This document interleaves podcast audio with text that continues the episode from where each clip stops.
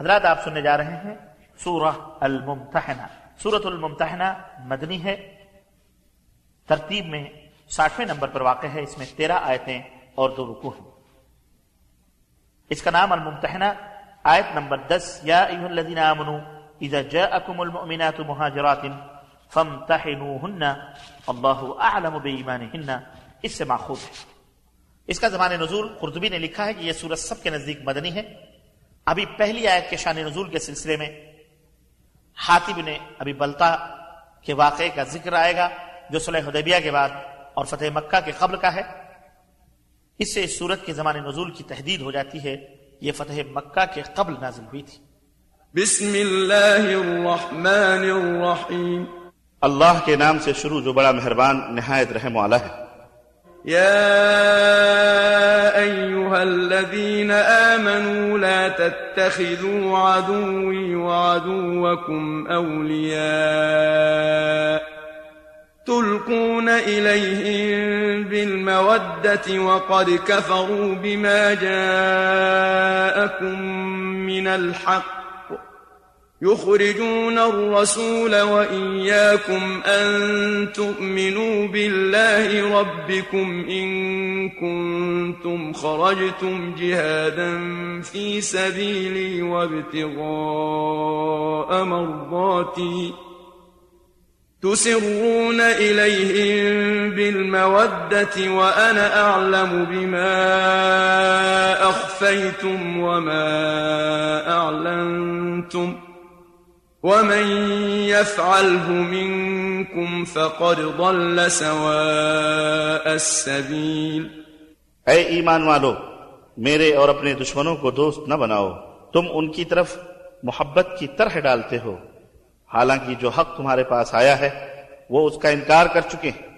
اور وہ رسول کو اور خود تمہیں بھی جلا وطن کرتے ہیں کہ تم اپنے رب اللہ پر ایمان لاتے ہو۔ اب اگر تم برائے مکہ میری راہ میں جہاد اور میری رضا جوئی کی خاطر نکلے ہو، تو خفیہ طور پر انہیں دوستی کا نامہ وہ پیام بھیجتے ہو۔ حالانکہ جو کچھ چھپاتے ہو یا ظاہر کرتے ہو، میں اسے خوب جانتا ہوں۔ اور تم میں سے جو بھی ایسا کام کرے، وہ سیدھی راہ سے بھٹک گیا۔ يثقفوكم يكونوا لكم أعداء ويبسطوا إليكم أيديهم وألسنتهم بالسوء وودوا لو تكفرون اگر وہ تمہیں پالیں تو تمہارے دشمن بن جائیں اور برے ارادوں سے تم پر دست درازی اور زبان درازی کریں اور یہ چاہیں کہ تم پھر کافر بن جاؤ۔ لن تنفعكم أرحامكم ولا أولادكم يوم القيامة يفصل بينكم والله بما تعملون بصير. یوم قیامت نہ تمہارے رشتے ناتے کچھ فائدہ دیں گے اور نہ تمہاری کوئی أولاد وہ تمہارے درمیان جدائی ڈال دے گا اور اللہ تمہارے اعمال دیکھتا ہے۔ قد كانت لكم أسوة حسنة في إبراهيم والذين معه إذ قالوا إذ قالوا لقومهم إنا براء منكم ومما تعبدون من دون الله ومما تعبدون من دون الله كفرنا بكم وبدا بيننا وبينكم العداوة والبغضاء أبدا حتى تؤمنوا بالله وحده حتى تؤمنوا بالله وحده إلا قول إبراهيم لأبيه لأستغفرن لك لأستغفرن لك وما أملك لك من الله من شيء. ربنا عليك توكلنا وإليك أنبنا وإليك المصير. تمہارے لیے ابراہیم اور اس کے ساتھیوں میں اچھا نمونہ ہے، جبکہ انہوں نے اپنی قوم سے صاف کہہ دیا کہ ہم تم سے بیزار ہیں اور ان سے بھی جن کی تم اللہ کے سوا عبادت کرتے ہو۔ ہم تمہارے منکر ہیں اور ہمارے اور تمہارے درمیان ہمیشہ ہمیشہ کے لیے دشمنی اور بیر پیدا ہو چکا ہے، حتیٰ کہ تم اللہ واحد پر ایمان لے آؤ۔ مگر ابراہیم کا اپنے باپ سے یہ کہنا کہ میں تیرے لیے معافی مانگوں گا، حالانکہ میں تیرے لیے اللہ کے سامنے کچھ اختیار نہیں رکھتا۔ ہمارے رب، ہم نے تجھی پر بھروسہ کیا اور تیری طرف ہی رجوع کیا اور تیری طرف لوٹنا۔ ہے ربنا لا تجعلنا فتنة للذين كفروا واغفر لنا ربنا إنك أنت العزيز الحكيم. اے ہمارے رب ہمیں کافروں کے مظالم کا تخت مشق نہ بنا اور ہمارے رب ہمیں معاف فرما. بے شک تو زبردست حکمت والا. ہے لقد كان لكم فيهم أسوة حسنة لمن كان يرجو الله واليوم الآخر ومن يتول فإن الله هو الغني الحميد انہی لوگوں میں تمہارے لیے ایک اچھا نمونہ ہے جو اللہ اور آخرت کے دن کی امید رکھتا ہو اور جو سرتابی کرے تو اللہ بے نیاز اور اپنی ذات میں محمود ہے۔ عسى الله أن يجعل بينكم وبين الذين عاديتم منهم مودة. والله قدير. والله غفور رحيم. کچھ بعید نہیں کہ اللہ تمہارے اور ان لوگوں کے درمیان محبت پیدا کر دے، جن سے تم عداوت رکھتے ہو۔ اور اللہ بڑی قدرتوں والا ہے اور وہ بخشنے والا، رحم کرنے والا ہے۔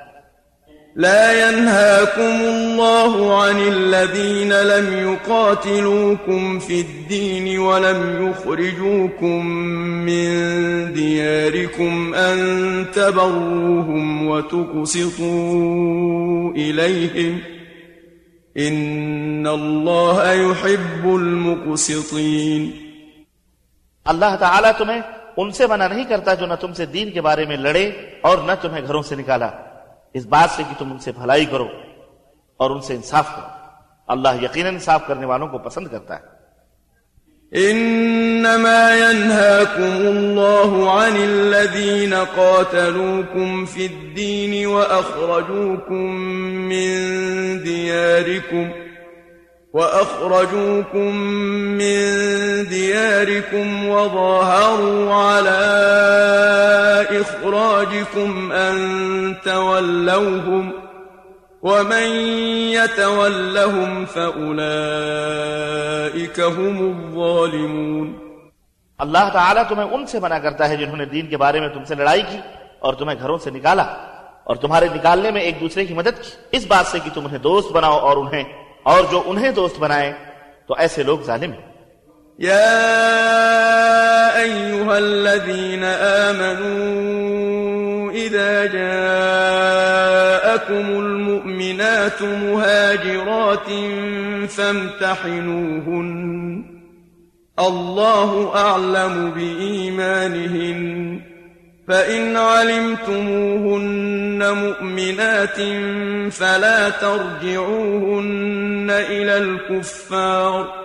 لا هن حل لهم ولا هم يحلون لهن وآتوهم ما أنفقوا ولا جناح عليكم أن تنكحوهن إذا آتيتموهن أجورهن ولا تمسكوا بعصم الكوافر واسألوا ما أنفقتم وليسألوا ما أنفقوا ذلكم حكم الله يحكم بينكم والله عليم حكيم اے ایمان والو، جب تمہارے پاس مومن عورتیں ہجرت کر کے آئیں، تو ان کی جانچ پڑتال کر لیا کرو۔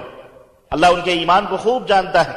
پھر اگر تمہیں یہ معلوم ہو کہ فی الواقع مومن ہے تو انہیں کافروں کی طرف واپس نہ کرو۔ ایسی عورتیں کافروں کے لیے حلال نہیں، اور نہ ہی کافر ان کے لیے حلال ہیں۔ اور کافروں نے جو خرچ کیا ہو، انہیں دے دو، اور ان سے نکاح کرنے میں تم پر کچھ گناہ نہیں، جبکہ تم انہیں ان کے حق مہر ادا کر دو۔ اور تم کافر عورتوں کو نکاح میں نہ رکھو، اور جو تم نے خرچ کیا ہے وہ مانگ لو، اور جو مہر کافروں نے اپنی بیویوں کو دیے تھے وہ مانگ لیں۔ یہ اللہ کا حکم ہے جو تمہارے درمیان فیصلہ کرتا ہے، اور اللہ جاننے والا دانا ہے۔